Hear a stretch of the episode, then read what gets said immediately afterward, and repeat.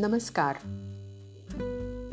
दर्पण के सभी श्रोताओं को मेरा प्यार भरा नमस्कार।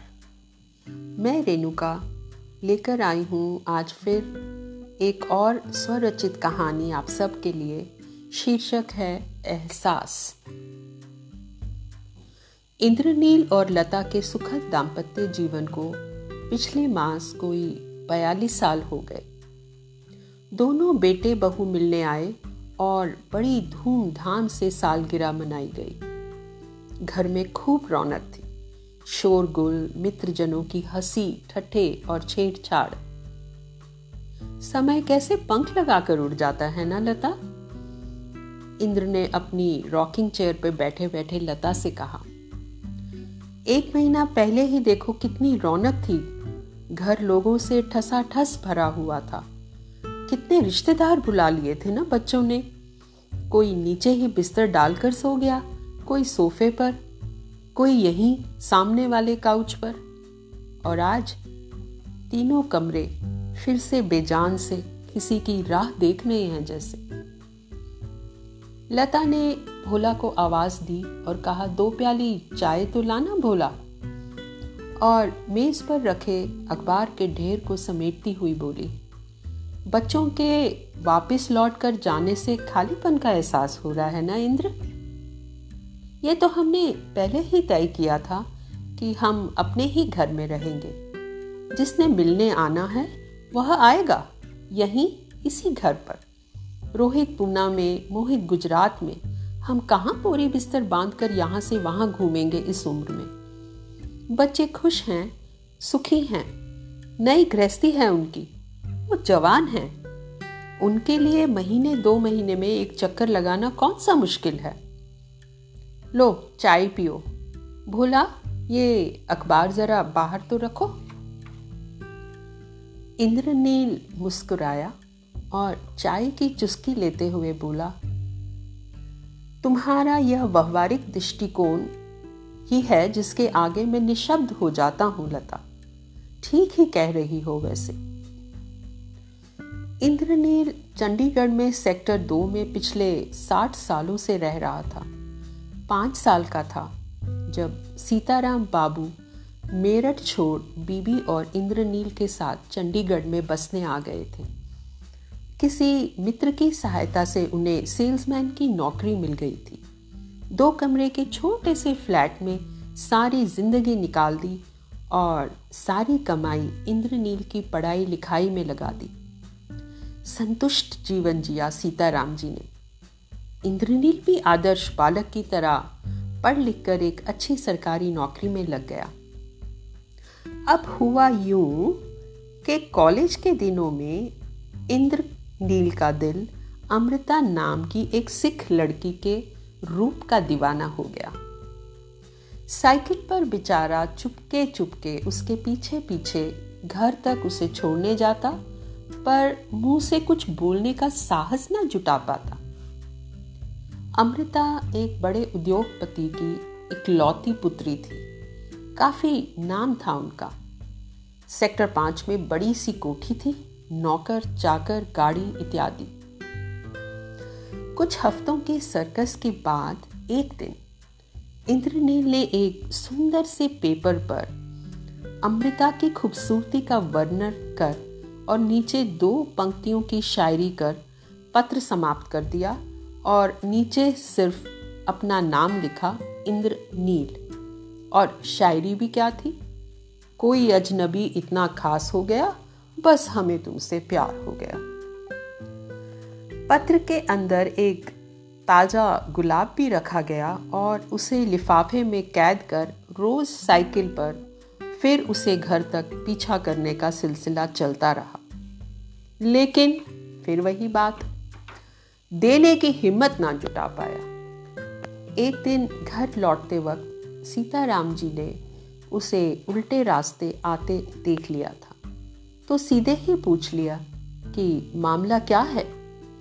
बड़ी बहसो बहस के बाद सीताराम जी ने कहा, तुमने सोचा भी कैसे? हम दो कमरों के छोटे से फ्लैट में रहते हैं, इंद्र। हमारे जैसे न जाने कितने मुलाजिम उनके पास काम करते हैं। हमारी और उनकी आर्थिक स्थिति में ज़मीन आसमान का अंतर है। कैसे बेचारी बच्ची हमारी परिस्थितियों में रहने का सोच भी सकेगी? दिमाग से ख्याल निकाल दो उसका। शादी ब्याह एक जैसे परिवारों के बीच ही किया जाता है। इंद्रनील ने खत अपनी मेज की ड्रॉर में डाल दिया। कुछ साल बाद लता इंद्रनील की जीवन संगनी बनकर आई। सीताराम जी भी छह महीने बाद ईश्वर को प्यारे हो गए। अब एक दिन सफ़ाई करते करते इंद्रनील को अपना पत्र मिला, पर उसे फाड़ने की हिम्मत ना जुटा पाया। तो उसने उसे बाबूजी की फ़ोटो के पीछे कार्डबोर्ड हटा छुपा दिया।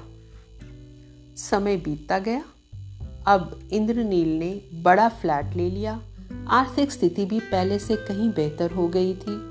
गाड़ी भी ले ली गई और अमृता भी जहन से निकल कहीं खो गई। हाँ पर बाबूजी के फ़ोटो के अंदर बकायदा विराजमान थी। परंतु इंद्रनील शायद भूल गया था ये बात। समय बीतता गया।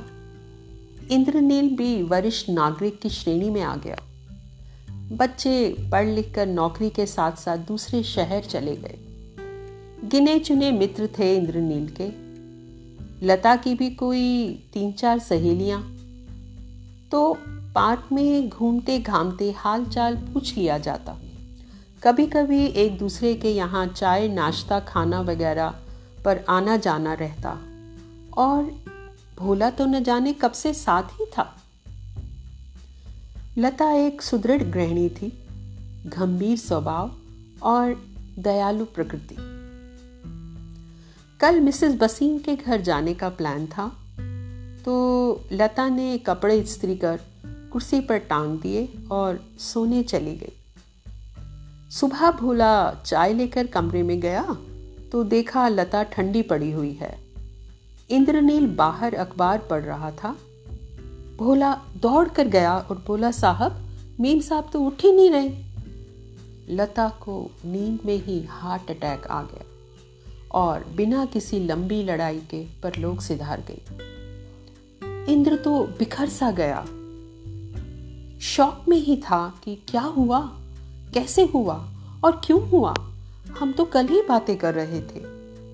बेटों ने बहुत ज़ोर दिया कि साथ चले, पर वह नहीं माना। बोला, तुम्हारी माँ तो इसी घर में है, उसे छोड़कर कैसे जा सकता हूँ? शोक सभा में इतने लोगों ने लता की तारीफ़ के पुल बांधे। इतनी प्रशंसा की, किसी ने उधार दिल की प्रशंसा की, किसी ने उसकी समझदारी की, किसी ने सूझबूझ की। इंद्र ने सोचा, क्या मैंने कभी जीते जी लता को जताया कि उसने कितनी समझदारी से गृहस्थी का भार संभाला हुआ था? कैसे समझदारी से पैसों का हिसाब रखा था? कभी कोई डिमांड नहीं रखी। बच्चों को अच्छे संस्कार दिए। कभी एहसास ही नहीं दिलाया लता को। कोई श्रेय नहीं दिया। प्रशंसा सुनने का किसे शौक नहीं होता, किसे अच्छा नहीं लगता प्रशंसा सुनना। पर कौन सुन रहा था यहाँ? उसकी प्रशंसा में कहे गए ये बोल, क्या वो सुन रही थी? शायद सब एक प्रकार का उदार चुका रहे थे। हम किसी की, किसी का शुक्राना, उसकी जताई हुई हमदर्दी, किसी की समयोजित मदद का, क्षमा का अपने ही जीवन काल में क्यों नहीं व्यक्ति करते, व्यक्त करते? सुनने वाले को भी कितना गर्व का एहसास होगा और बोलने वाला बोझ से रिहा। हाँ जाने से पहले मैं ये काम ज़रूर करके जाऊँगा। कुछ सप्ताह बाद इंद्र ने कुछ सोचकर अपनी डायरी निकाली। अपने कुछ मित्र और रिश्तेदारों के नाम छांटे, जिसका भी कुछ योगदान उसके जीवन में रहा, दो दो शब्द उसके आगे लिखता गया। अगले दिन से फ़ोन करने की योजना बनाई। भोला बेचारा इधर से उधर घूम रहा था। बाबूजी, खाना तो खा लीजिए। क्या लिखा पड़ी में लगे हैं सुबह से। बस थोड़ी देर रुक जाओ। काफ़ी उधारी चुकानी है लोगों की भोला। अगले दिन सुबह से फ़ोन का कार्यक्रम चालू हुआ। इंद्र लंबी लंबी वार्तालाप के बाद किसी से क्षमा याचना कर रहा होता, किसी को शुक्रिया, किसी का नंबर ही नहीं मिल रहा था। तभी खिड़की से एक कबूतर फड़फड़ाता हुआ अंदर घुस गया। कभी ट्यूबलाइट पर बैठता, कभी पर्दे की रॉड पर, कभी किसी मेज पर। इंद्र ने भोला को आवाज़ दी और बोला, अरे भोला, इस कबूतर को बाहर करो, पंखे से कटकर मर जाएगा बेचारा। भोला ने जल्दी से पंखा बंद किया, पर कबूतर कहाँ हाथ आता?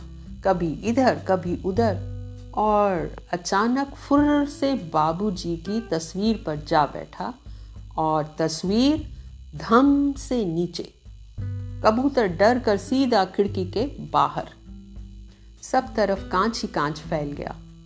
भोला ने इंद्रनील को इशारा किया कि वो वहीं रुके और सारे कांच इकट्ठे करके जैसे ही उसने तस्वीर उठाई, पीछे से इंद्रनील का प्रेम पत्र सामने आ गिरा। भोला बोला, साहब, कोई कागज़ है इस लिफाफे में? इंद्र धीरे से खड़ा हुआ। उसके हाथ से वो लिफाफा लिया। अमृता को लिखा हुआ पहला और आखिरी खत, जो कभी उस तक पहुँचा ही नहीं। सोचा, न जाने कहाँ होगी, कैसी होगी। ये तो पता था कि चंडीगढ़ में ही किसी बड़े फर्नीचर एम्पोरियम वाले के लड़के से विवाह हुआ था उसका। एक विचार और आया कि ये नाम भी मेरी लिस्ट में शामिल होना चाहिए। ये जिसके लिए लिखा था, उसे पहुंचाना चाहिए। या नहीं? थोड़ा कश्मकश चला।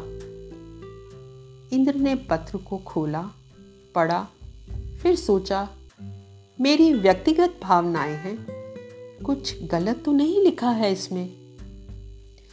एक सप्ताह के रिसर्च के बाद पता चल ही गया कि अमृता सेक्टर छ में संध्या फर्नीचर्स के मालिक की पत्नी है।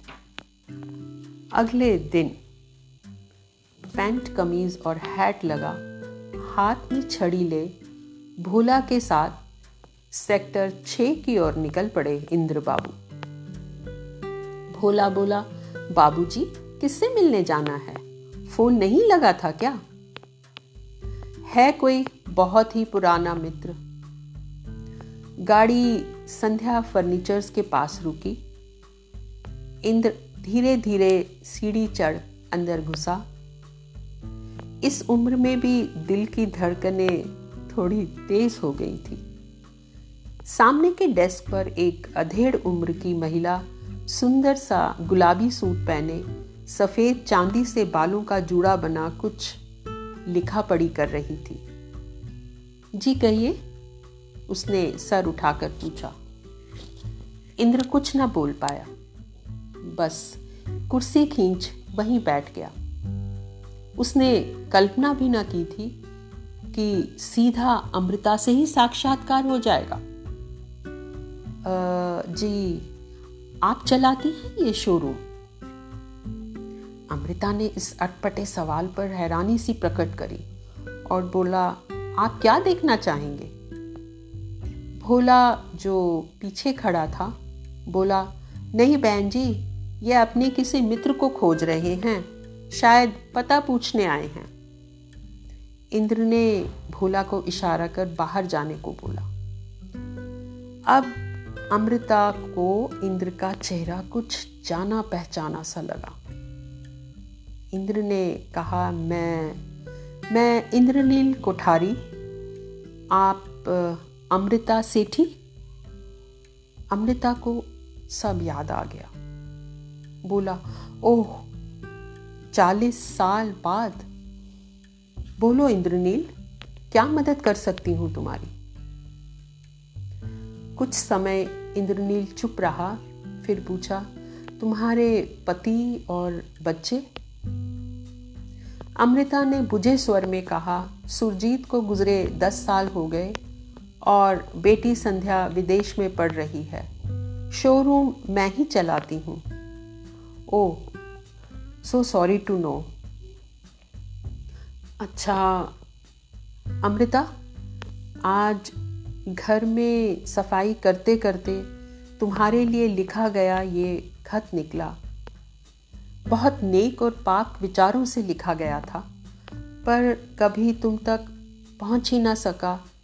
या यूँ कहो, हिम्मत ही ना हुई। कहकर इंद्र ने वह लिफाफा अमृता को थमाया और चुपचाप वहाँ से बाहर निकल गया। अमृता एकटक उस पीले पड़े हुए लिफाफे को देखती रही, फिर धीरे से खोलने लगी। खोलते ही चारों ओर सूखे हुए गुलाब की पंखुड़ियाँ बिखर गईं। पढ़कर चेहरा कुछ लाल हुआ और कुछ हँसी भी आई। क्या लिखा था? कोई अजनबी इतना खास हो गया? लगता है हमें तुमसे प्यार हो गया।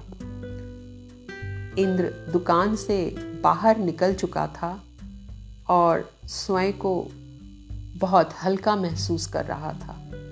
एक लंबी सांस छोड़ गाड़ी में बैठा तो भोला बोला, मिल गया था ना पता मित्र का, बाबूजी? इंद्र बोला हाँ भोला, मिल गया और लिफाफा पहुँचा भी दिया। तुम्हें पता है भोला, एक थैंक यू तो उस कबूतर का भी बनता है, कहकर दोनों हंसने लगे। धन्यवाद।